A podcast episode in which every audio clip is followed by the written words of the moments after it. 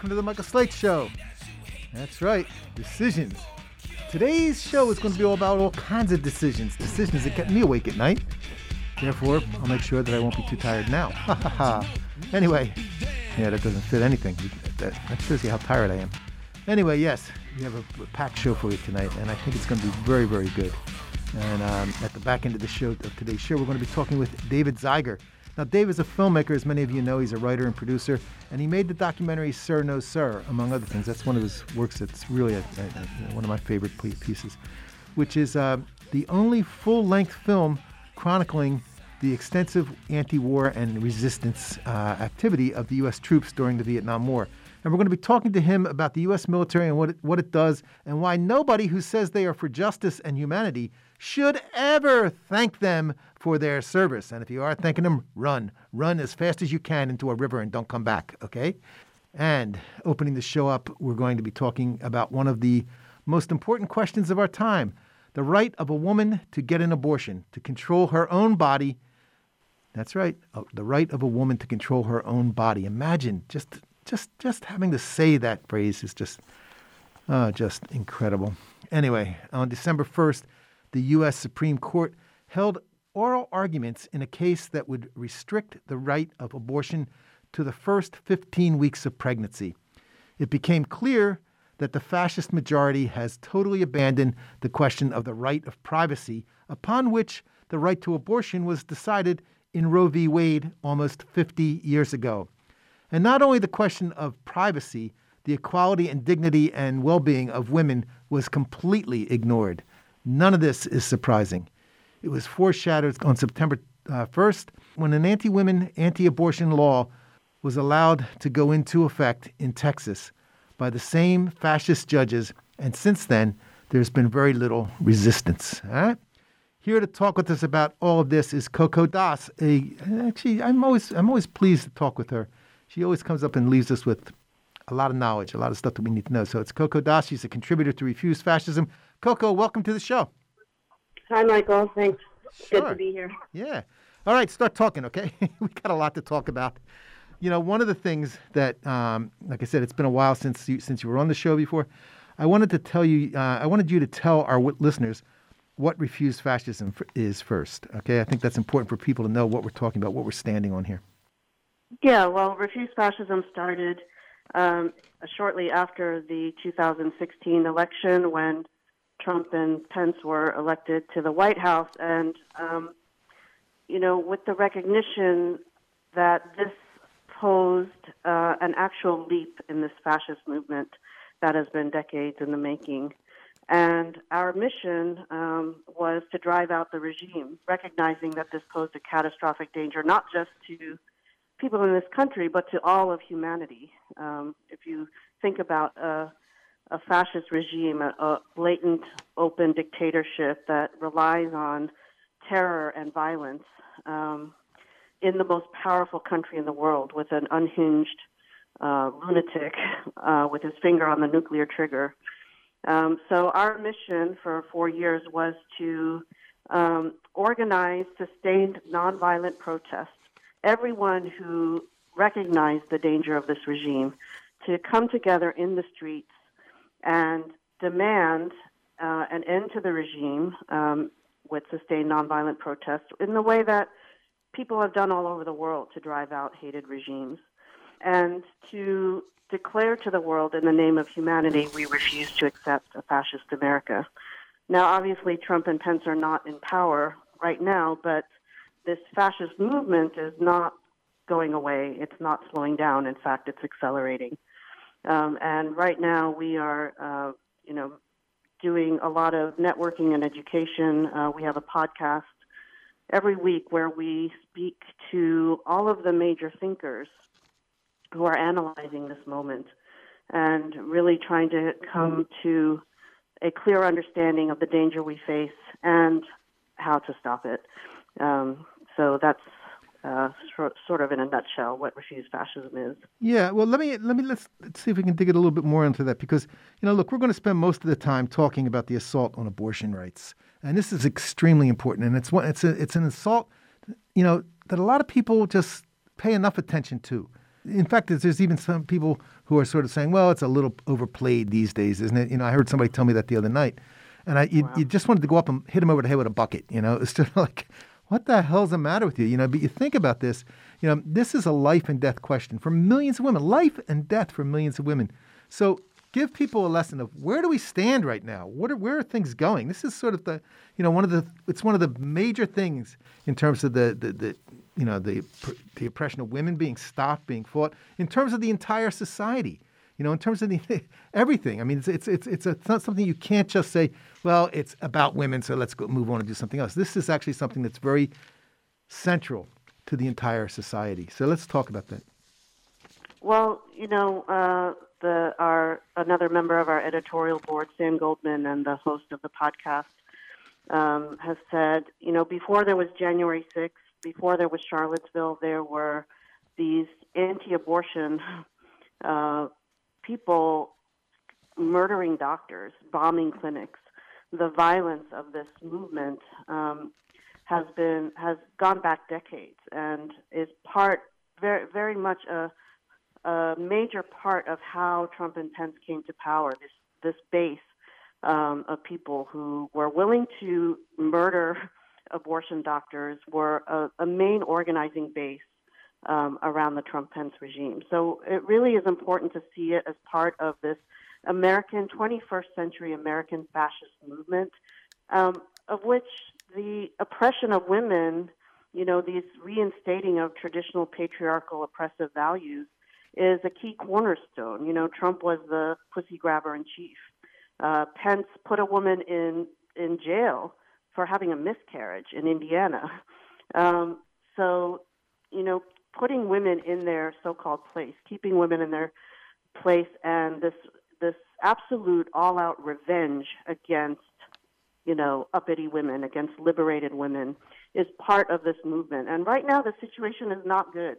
There's been concession after concession after concession, and right now people are being primed to accept the end of Roe v. Wade with all that means for the lives of millions of women. Um, it really is a life and death situ- situation, and that there are not millions of people in the streets. That the, you know, all the people who wore their pussy hats in 2017 January, that they're not flooding the streets, and everybody who really does not want to see a world where women are slammed back into the days of back alley abortions and um, forced motherhood. That everybody is not crying bloody hell right now um, and raising uh, their voices together in the streets. Um, it really is a time right now because actually all is not lost um, between now and the time when they might come down with their decision, which I think is uh, spring or uh, maybe as late as June or July, you have months to organize really um, determined protest. And the, the court does respond to, and they actually do fear an uprising of, of the people.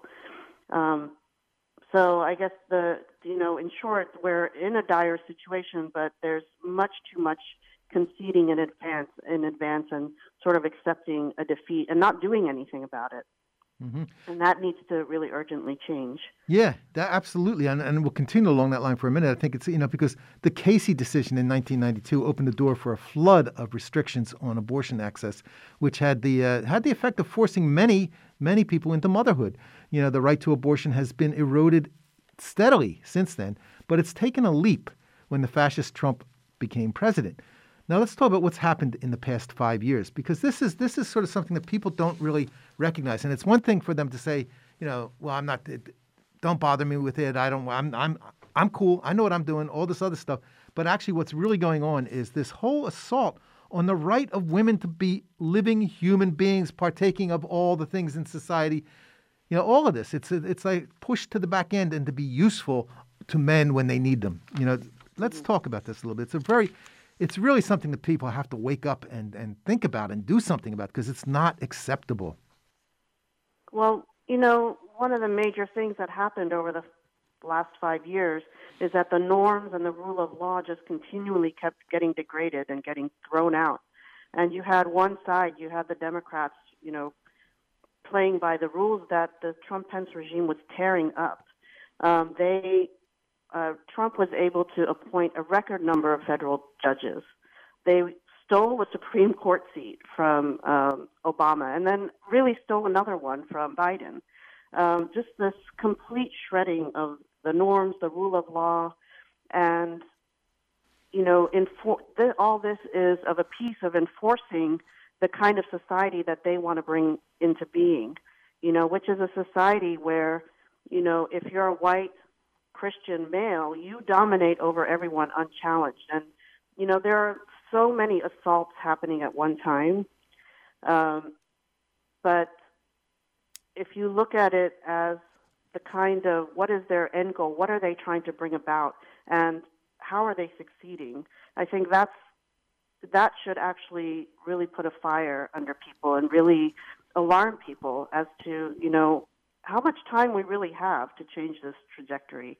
Um, but you know, even with Trump and Pence out of power, look at how much they are achieving just by throwing out the rule of law. This SB 8 actually is illegal. It, it goes against the constitutional right to an abortion. Um, it deputizes people to harass and, and terrorize women and anyone who helps them to get an abortion. It's a complete shredding of the rule of law. Um, and if we don't actually step outside of the normal channels, elections are not going to fix this. Elections alone are not going to fix this because they've also got that in the bag, you know, through the voter suppression, uh, through gerrymandering. They're actually, and through the big lie that Trump won the election.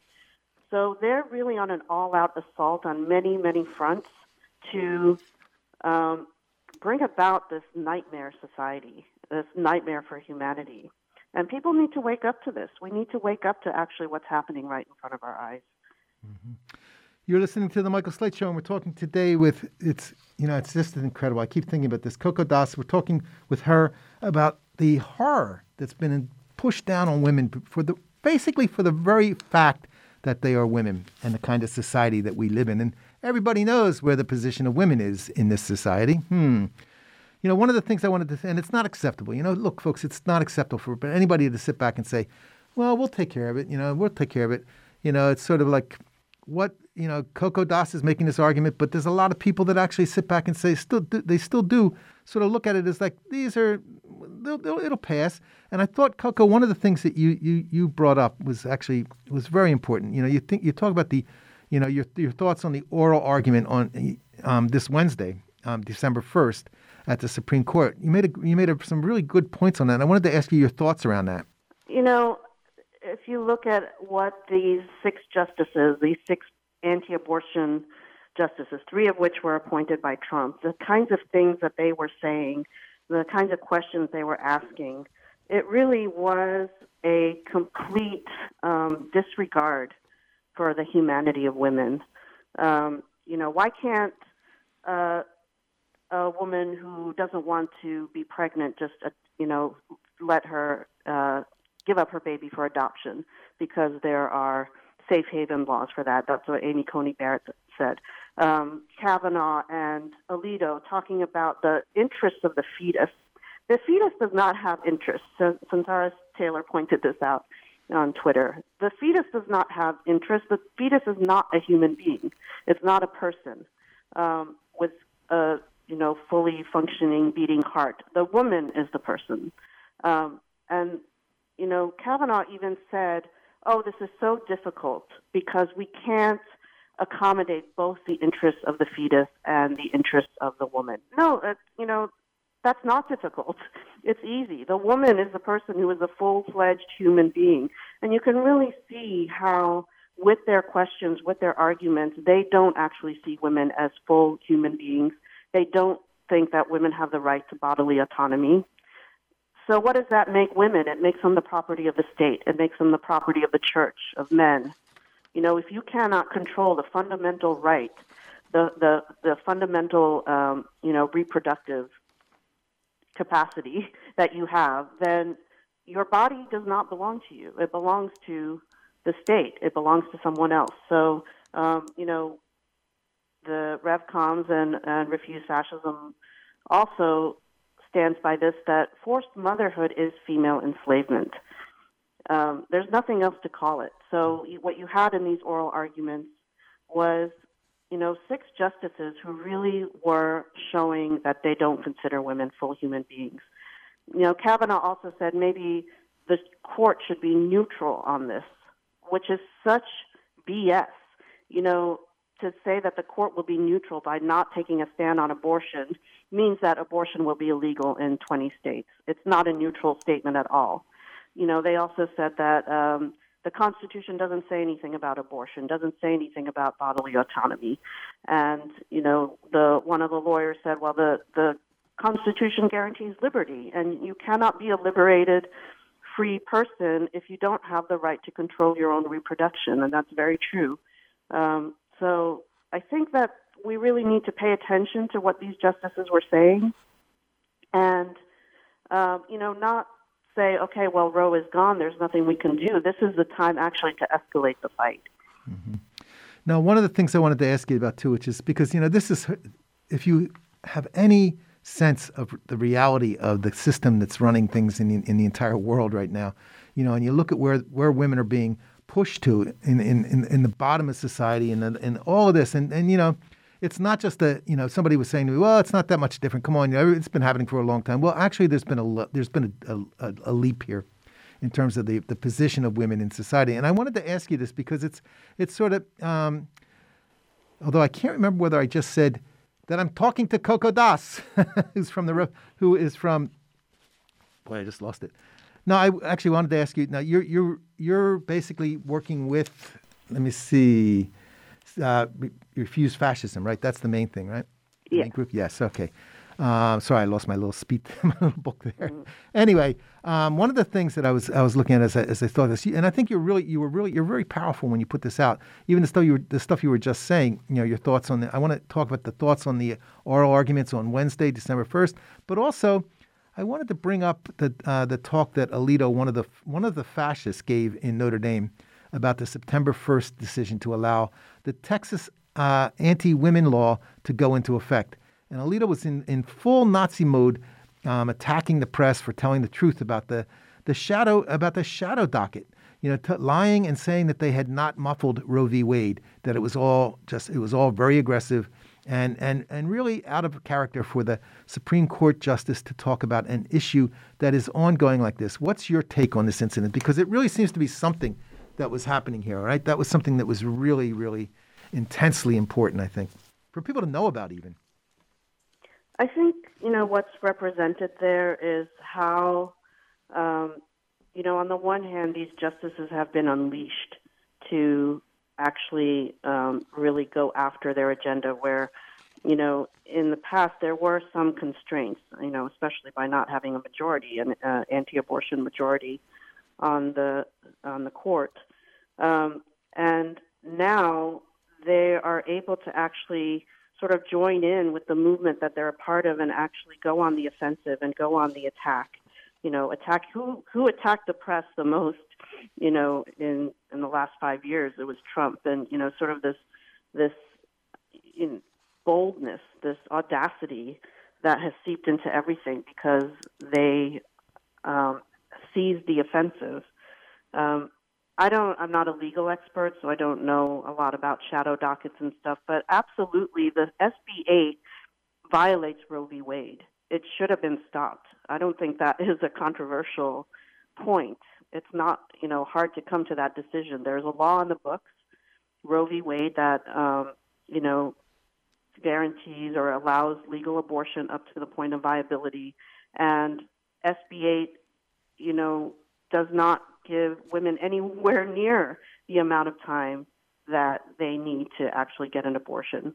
Um, so, you know, I think I guess that's my my take on it. I think there's there's a boldness and an audacity on their part, but there there is actually also um, a, a, a concern over the legitimacy and the the um, uh, you know, the court not being seen as a partisan body, uh, which is, you know, a strange thing yeah. also, yeah. but which I think is something that gives us an opening that actually we should, um, you know, use that as a way to challenge what they're doing.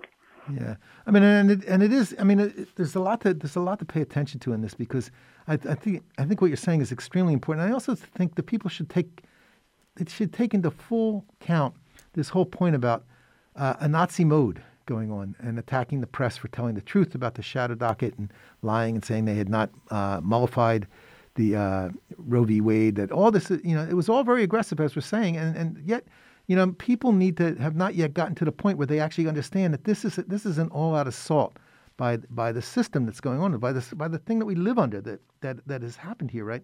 And I wanted to talk, to, you know, from that. That's just something as you were talking. I just wanted to really kind of re-emphasize that because it's something that too many times just gets sort of like, well, it's happening to women. It floats by, and it's not going to be that bad. Come on, you know. And you look at what's going on and how this stuff around the fascists and their and their role it's actually it's a very important thing, and it's something that's developing very very fast in terms of not just the, the, the assault on women, but where that leads to in terms of the rest of the society as well. And there, and there's a thing here that I, I, I thought as I was thinking about this that there was some pro, you know people. It's important for people to know that it's not like all it's all the fascists acting up and nobody else is doing anything. That there actually were some protests at the Supreme Court, and that's very important. So let's talk a little about who was there, what was happening, why was it important?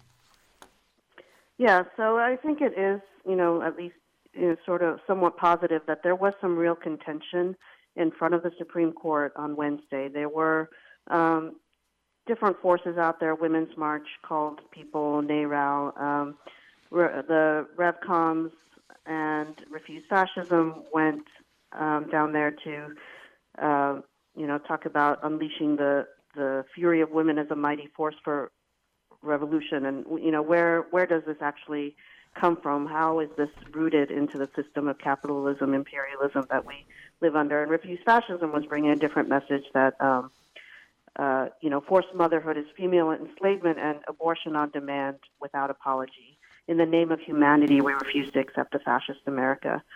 Um, so there were uh, many different you know i don't know actually i'm going to be interviewing someone later about how many people were out there who was out there exactly, but you did see some sort of contention, some sort of fight, and was not dominated by the, you know, Christian fascists, which, you know, during the um, hearing, the confirmation hearing of Amy Coney Barrett, which was a complete, total injustice, who was out there? There were very few people out there fighting for the rights of women. Um, you know, some people from Refuse Fascism and the RevComs were there, maybe some other people, but um, it was very much dominated. The streets were dominated by these Christian fascists who really believe that women should be subordinate to their husbands, you know, that they should be handmaids to this patriarchal society. So, you know, I do think that it's important that people were out there, but I think this needs to grow.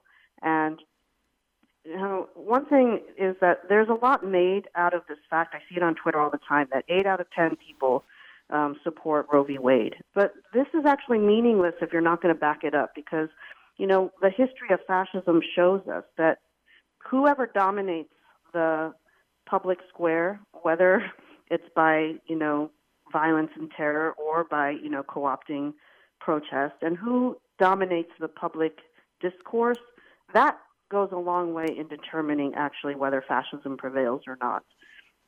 Ceding, the worst thing we can do is cede the public discourse and cede the public square um, to these people who are uh, bringing into being a, a very dangerous nightmare situation for women, for, you know, non binary people, you know, anything that challenges the patriarchal structure. Um, it's and it's woven through with white supremacy um, and xenophobia. So you know, it's a it's a really dangerous situation that all millions of people need to unite around stopping. Mm-hmm. Yeah, that, absolutely. You know, and, and some of the things that get that still, you know, even even listening to you say and, and, and making making the point that we we have started to talk about this, but there actually is this thing of, you know, look, this whole point of you know, you've repeatedly made this as, as, as we've said before, and it's, it's, you know, there's a whole point, though, of, you know, denying women basic human rights is an aspect of a fascist form of rule. This is something that people, you know, fascism is something that everybody can talk about. Oh man, it's the fascists here, they, uh, they, and it goes everywhere from, you know, somebody saying, oh, he's a fascist, sort of, you know, throwing it out very easily and not meaning anything. But then today, there's a lot more people beginning to beginning to understand fascism has a reality in the society in the in the in the world. And one of the things, one of the first places that that, that has been hit with this has been the the actual rights of women to be human. And I think it's really, really, really important. And you've, you've, you've repeatedly made the point that denying women basic human rights is an act of fascism. It's a fact of, it's a fascist form of rule.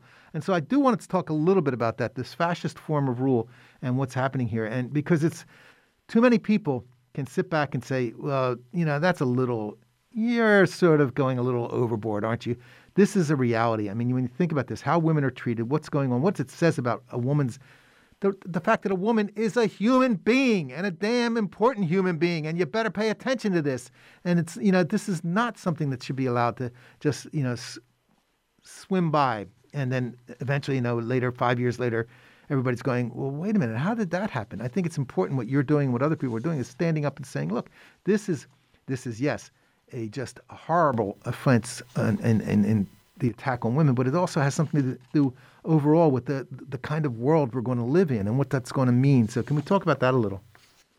You know, I think it's important to understand the fascism behind it because this isn't just a pendulum swing. This is something that Refuse Fascism was was talking about since its founding. This is not just the worst of a pendulum swing. Fascism is actually a um, an all-out assault on democratic rights and the rule of law. It's a whole different way that society and government are ruled, uh, where you know fascist mobs, um, through threats of violence, actually enforce, uh, you know, further enforce the the fascist program.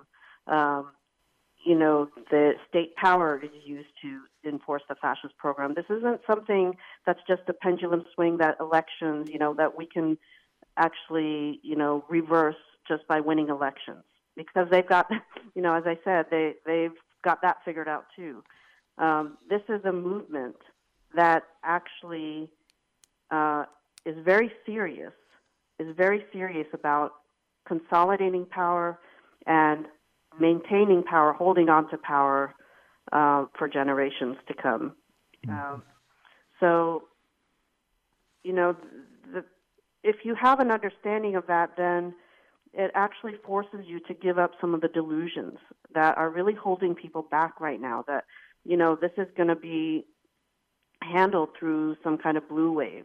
You know, Biden and the Democrats have the majority right now, but mm-hmm. they, you know, are they passing legislation to, uh, you know, make sure abortion is a guaranteed right? Are they, uh, you know, killing the filibuster? Are they um, calling people out into the streets, they are not putting up the fight and they're not going to because their concern is the stability of the system that is actually, um, you know, requires right now unity with these fascists.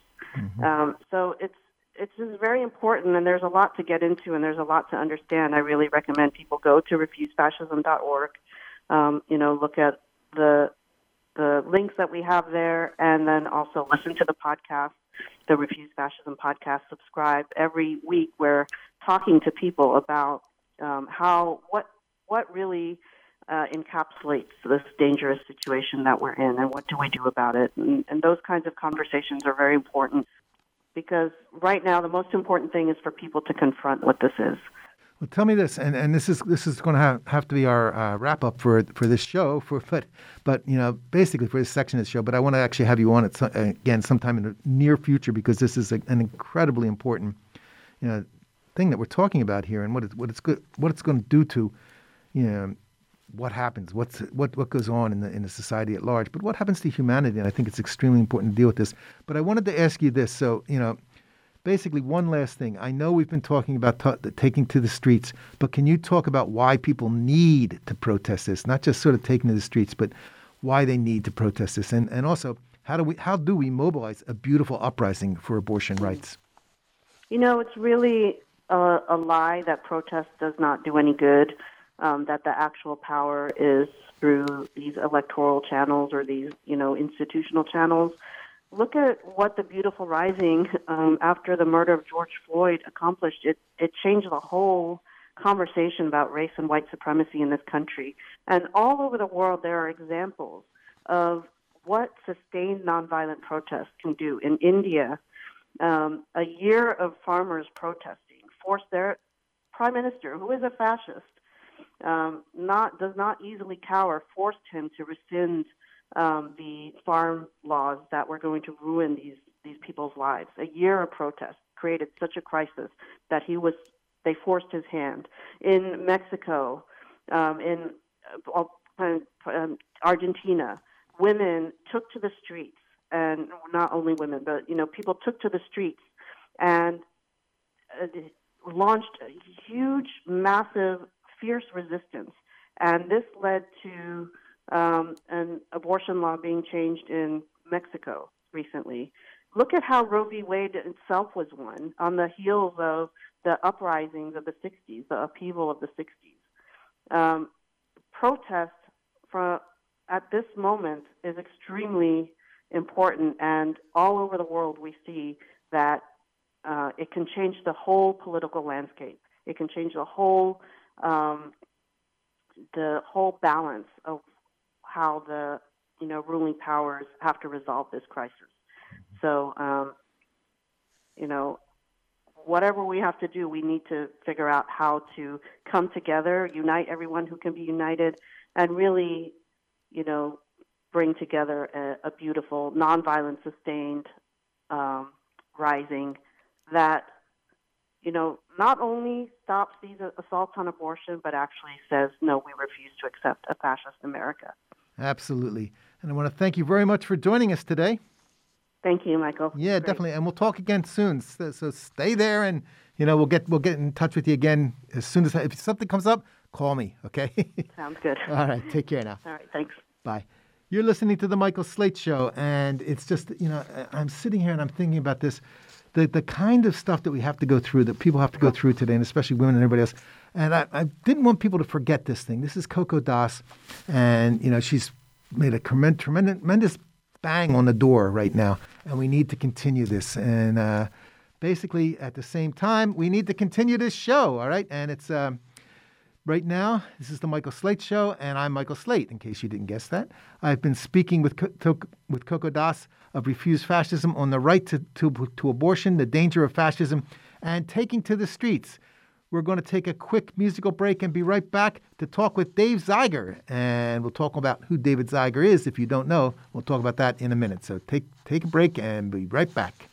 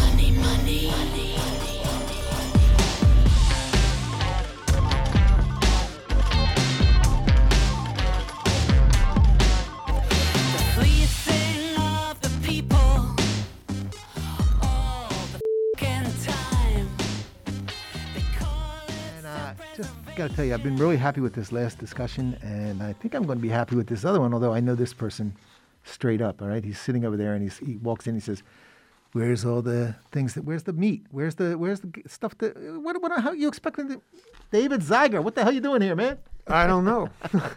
yes, you do. Yes, you do. All right. And, you know, I have one of these problems with my glasses where they start to fog up and then I start talking to the wall. Okay. Mm-hmm. But I want to begin talking with you um, about a quotation and I, you should tell people who you are. Actually, that's one thing for people who don't know. I'm David Zeiger. I am a documentary filmmaker um, and a photographer. Um, I m- made the film Sir No Sir that tells the story of the widespread uprising inside the American military against the war in Vietnam during that war, and that uh, involved thousands of GIs, thousands of soldiers in all branches of the military, and played a very important role in uh, ending that war. In fact, in uh, the defeat of the United States in, in Vietnam. You know, and there's something about. I mean, I know I worked with you a little bit on this uh, when you were actually doing Sir No Sir. You know, as mm-hmm. a and, and I thought this was actually it was really interesting to me because you not only were in the midst of a lot of that, of what what happened, but you also brought with you in that in in the, in that in that whole eh, campaign that you did and all the stuff that you that you worked on. Sir No Sir, the, the film Sir No Sir. What you did was something really important for people to see, to see basically what had, what was going on, what had happened, and how does it apply to a certain extent when people you have kids that are like 15, 16 years old and they're just seeing this, or 17 or 18 years old mm-hmm. or whatever, and they're just seeing this and they never had that because this they've never had this the, the sense of what what had happened in the 60s and why. Mm-hmm. You know, and mm-hmm. it was mm-hmm. something that you brought that was very, very important, and you continue to bring. And I thought it was, it's important because the idea of, of people who don't know any of this, mm. don't know the history, but they also don't know what's possible and necessary. So. Right, and, and, and that's that's very important because the story of the GI movement it's not just a story that uh, people don't know. It's a story that there's a reason people don't know, and that's because it's been suppressed uh, and replaced by the whole mythology of the anti-war movement attacking veterans, spitting on them, etc. Um, that that was started by the kind of the extreme right the early fascists in this country and has spread and become mainstream, has become the, the general view. So, understanding what actually happened, it's like understanding slavery. It's like, uh, it's like you know, how much the reality of slavery has been uh, papered over, you know, and suppressed, really. Uh, it's the same thing with the Vietnam War, and same thing particularly with the, the uh, anti-war movement inside the military. It's it, it's it, it, was kind of a touchstone of revisionism about the war that that started in the late 70s and accelerated during the Reagan administration, and then became mainstream in the 90s and the 2000s to kind of depict this as a noble cause uh, that the soldiers fought bravely in and, and overall supported and were then spat on and called baby killers by the anti-war movement. Uh, there's there's there's a lot there that has to be un- unpacked. And when the film came out, by the way, what made it possible to make the film was the Iraq War, was the fact that American soldiers were once again engaged in an imperial uh, attack on another country, and this film, actually, this story played a very important role in opening the eyes of a lot of, uh, the, of the military people, a lot of soldiers during that war, uh, about what was happening and why they were being, why they were fighting a, war that was against the civilian population of Iraq, and it it helped form uh, opposition to that war itself. So yeah, generation, generation, generation. No, people are not taught this in schools. People are not taught this in, in the general education, and and that's something that's being, uh, by the way, a lot of the people, myself included, who have been telling the story of the GI movement over and over again for for de- for the last decade uh, have been making big efforts to bring that reality into university education, into to the you know the, how Vietnam and how the 1960s and generally how American society is is taught. Mm-hmm. So. You know, one of the things as I'm as I'm listening to you, I'm also thinking about the somewhat you started to, to, to hit on, but it's actually the, again this point about you know the country. This country is not carrying out an honorable service. Right. You know, and if you think if you think think you are, and you're actually looking at it as like, you know, look, I, I had relatives that went into the military. I had people where I grew up that went into, into the military. Their kids went into the military later. You know, but they all thought that they were going in, one for a job, but two because they were do, it was doing a, a job that, that, meant something to people. Right. It meant something to the right. society. And when you look at this, you know, it's sort of this this whole question of it's it's basically what's the reality here? And people don't get this that it's the same thing around the world that, they, they, they are doing the same thing around the world that they've done here on a massive scale. and the police are doing here. You're carrying out cowardly, you know, carrying out cowardly killing and terrorizing people in the service of the biggest oppressors in the world. You know, the, the, the, the this country, and it's a it's something that actually actually in a way is hooked into the whole idea of the militarization of the po- of the population, especially uh, now even you know younger women and Mm-hmm. you know and the, the men that were being put into this and what you're being sent to do and what you're being sent you know because I know a lot of the stuff that you've talked about is that the horrors of the stuff that people you know could tell you about what they what they were forced to do Right. you know and it's something that people right now we don't we don't even consider that a lot of people i mean so, you and i do other people do that are think that are that are out there digging around on this but there's a reality that a lot of people they look at the military as a way to survive they look at the military as decent you know decent work and all this other kind of stuff and it's it's it's horrifying when you think about where that what comes off of that Yeah, I, I mean the, the the view of military service as an honorable um, activity, an honorable profession. Really, I mean that's all. That's uh, you know that that that existed before the Vietnam War, and that's what broke down during the Vietnam War because of the reality of what that war was. And this was kind of in well, there was Korea for, before, but Vietnam was was a, a, a big point of the beginnings in a bigger way of the United States as an imperial power in the 20 in the latter half of the 20th century and into the 21st. I mean, it was kind of the beginning of, of not the beginning, but a, a big step in imperialism in this country. And what people found out, what people realized, eh, you know, when they went there, I'll, just give you one example. The, the the strategy of the Vietnam War, which was developed by McNamara, who was kind of uh, Lyndon Johnson's main guy, the strategy was okay, we're fighting a war against a country where they don't have the weapons. What they have is the people. What they have is people who can can be uh, guerrillas, can fight against us. So, in order to deprive them of their ability to fight the war, we have to get rid of the people. It was an open strategy to kill as many people as possible. I mean, you kill people in war uh, generally, but in this case, this is the textbook definition of genocide.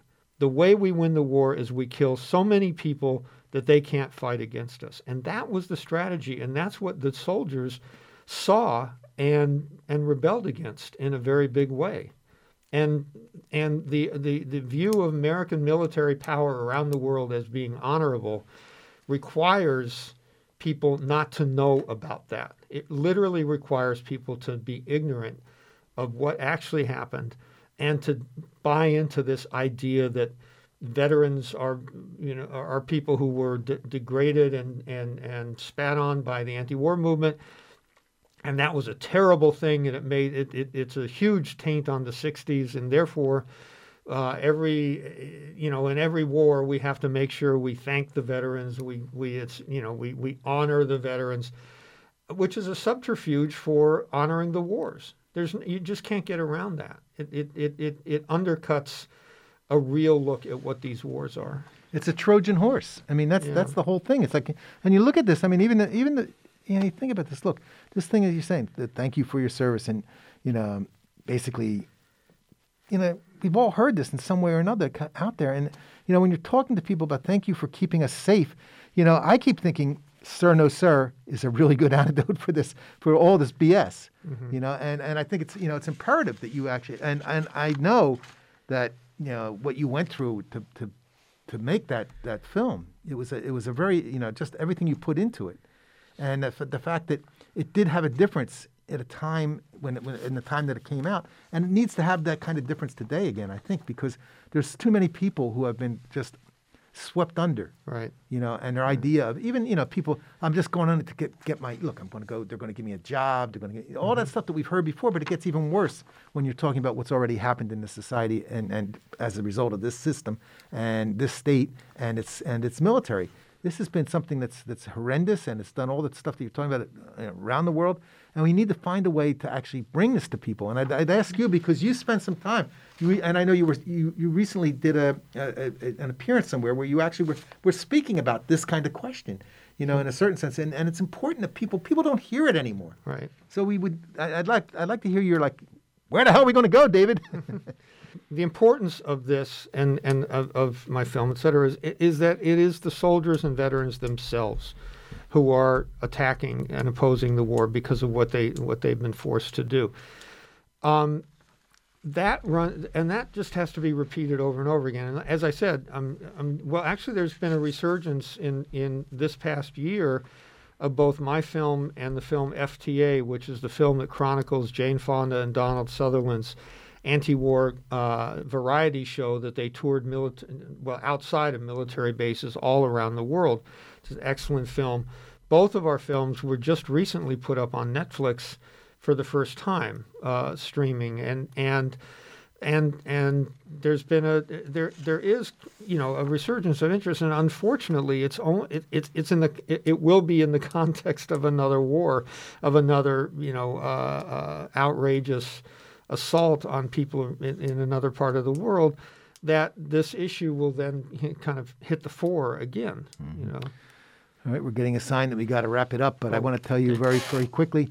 Tell people where they can get the material, the things that you've written about, the things that you've made, that the films that you've made. Just give them a sense of where they can find that out, so they can okay. see it themselves. It's important. Sir No Sir and, and my other pro- other films are all on displacedfilms.com, www.displacedfilms.com. Uh, Sir No Sir is also streaming on Netflix. Very easy to see, um, and uh, so is so is FTA, and that's it. Yep. yep. And I got every one of them because I just get sat down and watch them. All right, we're gonna we're gonna wrap this up, David. But I want to thank you very much for joining us today, and we're gonna have to have you back again because I think this is going to be something that goes on and on and on. Besides our guy in the booth over there saying, "Wrap it up," we got we got to do it. So, uh, but before, and this is to, we're we're moving it up to basically moving it up means we're moving towards the end of the show. And uh, before we go out, I want to play a clip from Sunsara Taylor, who's a writer for Revcom.us and a co-host of the Revolution Nothing Less show on your YouTube. Now, this is Sunsara Taylor on the right to abortion. It's something that's extremely important these days. And so listen up, and we'll be right back. Before closing out today's show, I want to take a few minutes to talk about the emergency facing abortion rights in this country. Yesterday, the Supreme Court heard oral arguments over a Mississippi state law that bans all abortions after 15 weeks into pregnancy. This law is in direct violation of the landmark Roe v. Wade decision that established the right to abortion nationwide in 1973.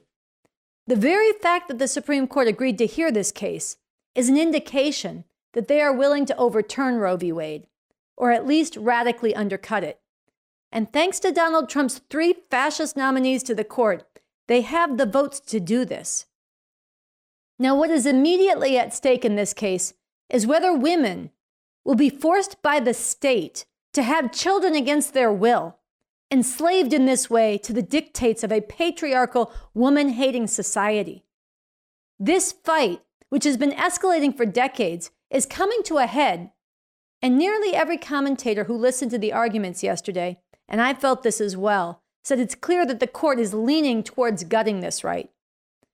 If the Supreme Court overturns Roe v. Wade, Immediately, abortion bans in 20 states will go into effect. Millions and millions of women will immediately lose access to abortion. Women will be forced to quit school, to stay with abusers, to spiral into poverty, to foreclose their dreams, and many even lose their lives because the state will see them as less important, less human, less worthy of rights and protections than a fetus that is growing inside of them. And this terror and threat of forced motherhood, of being reduced to an incubator by the state, will hang over the lives of all women everywhere.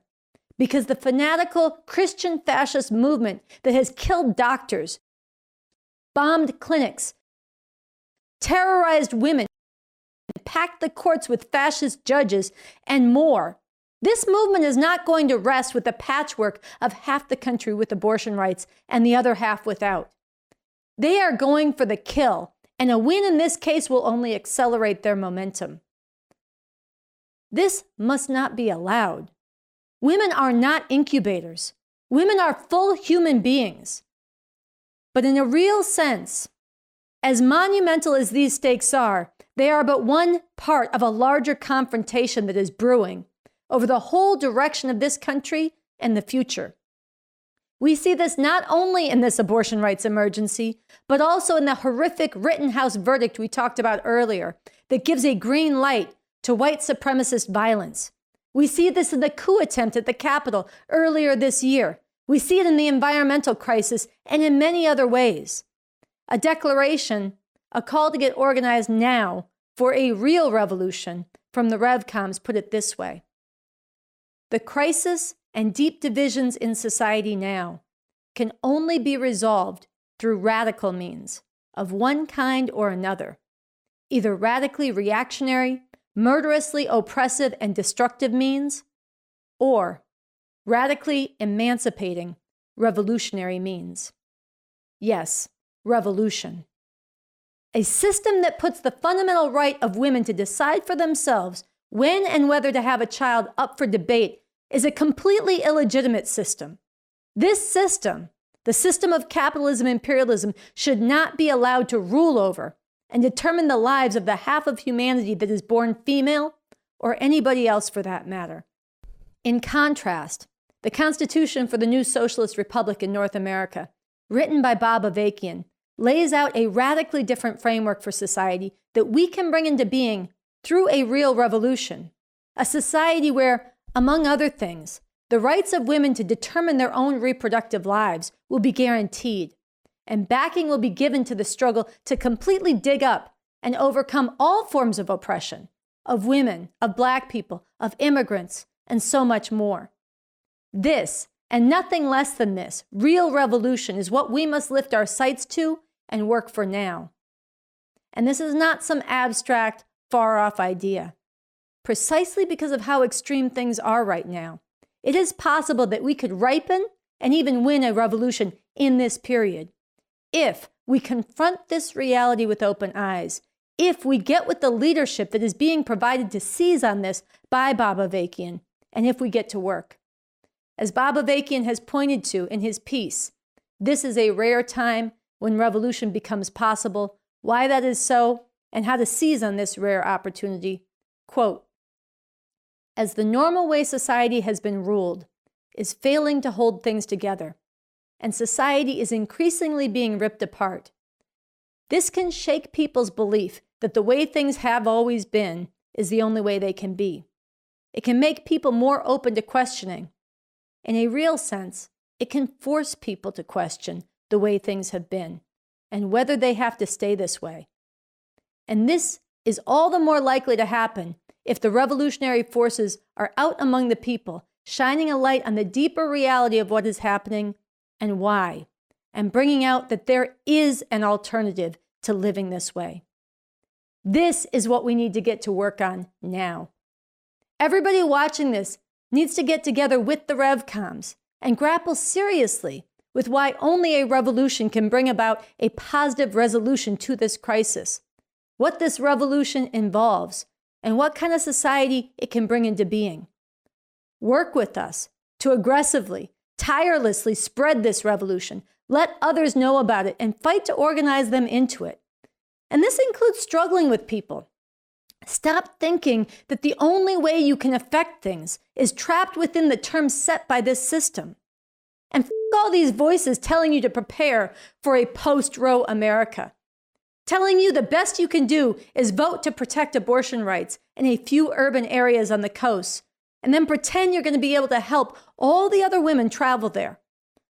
Fascist enslavement is nothing to prepare for or accept.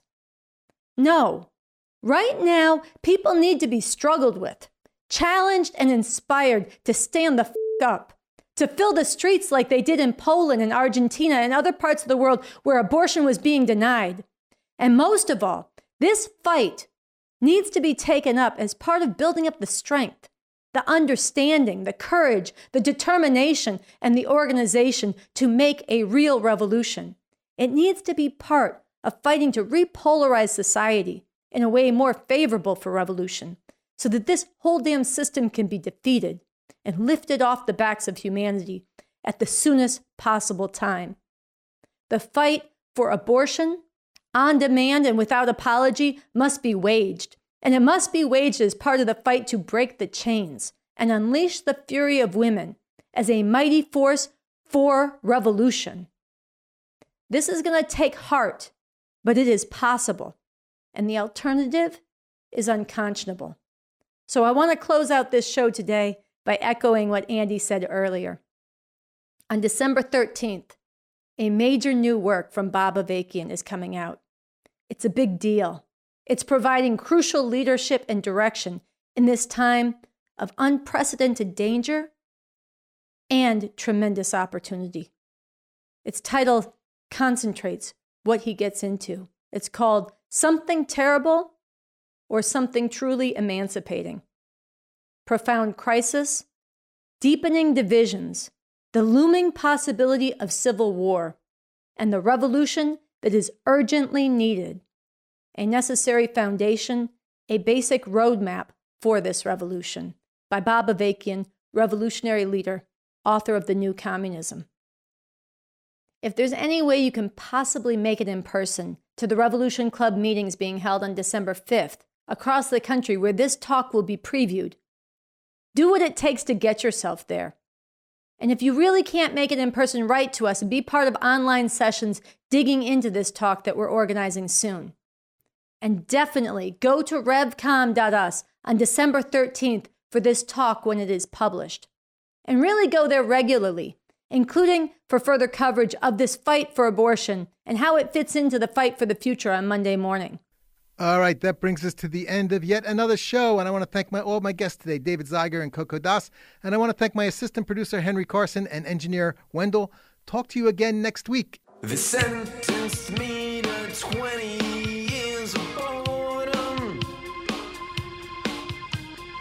Trying.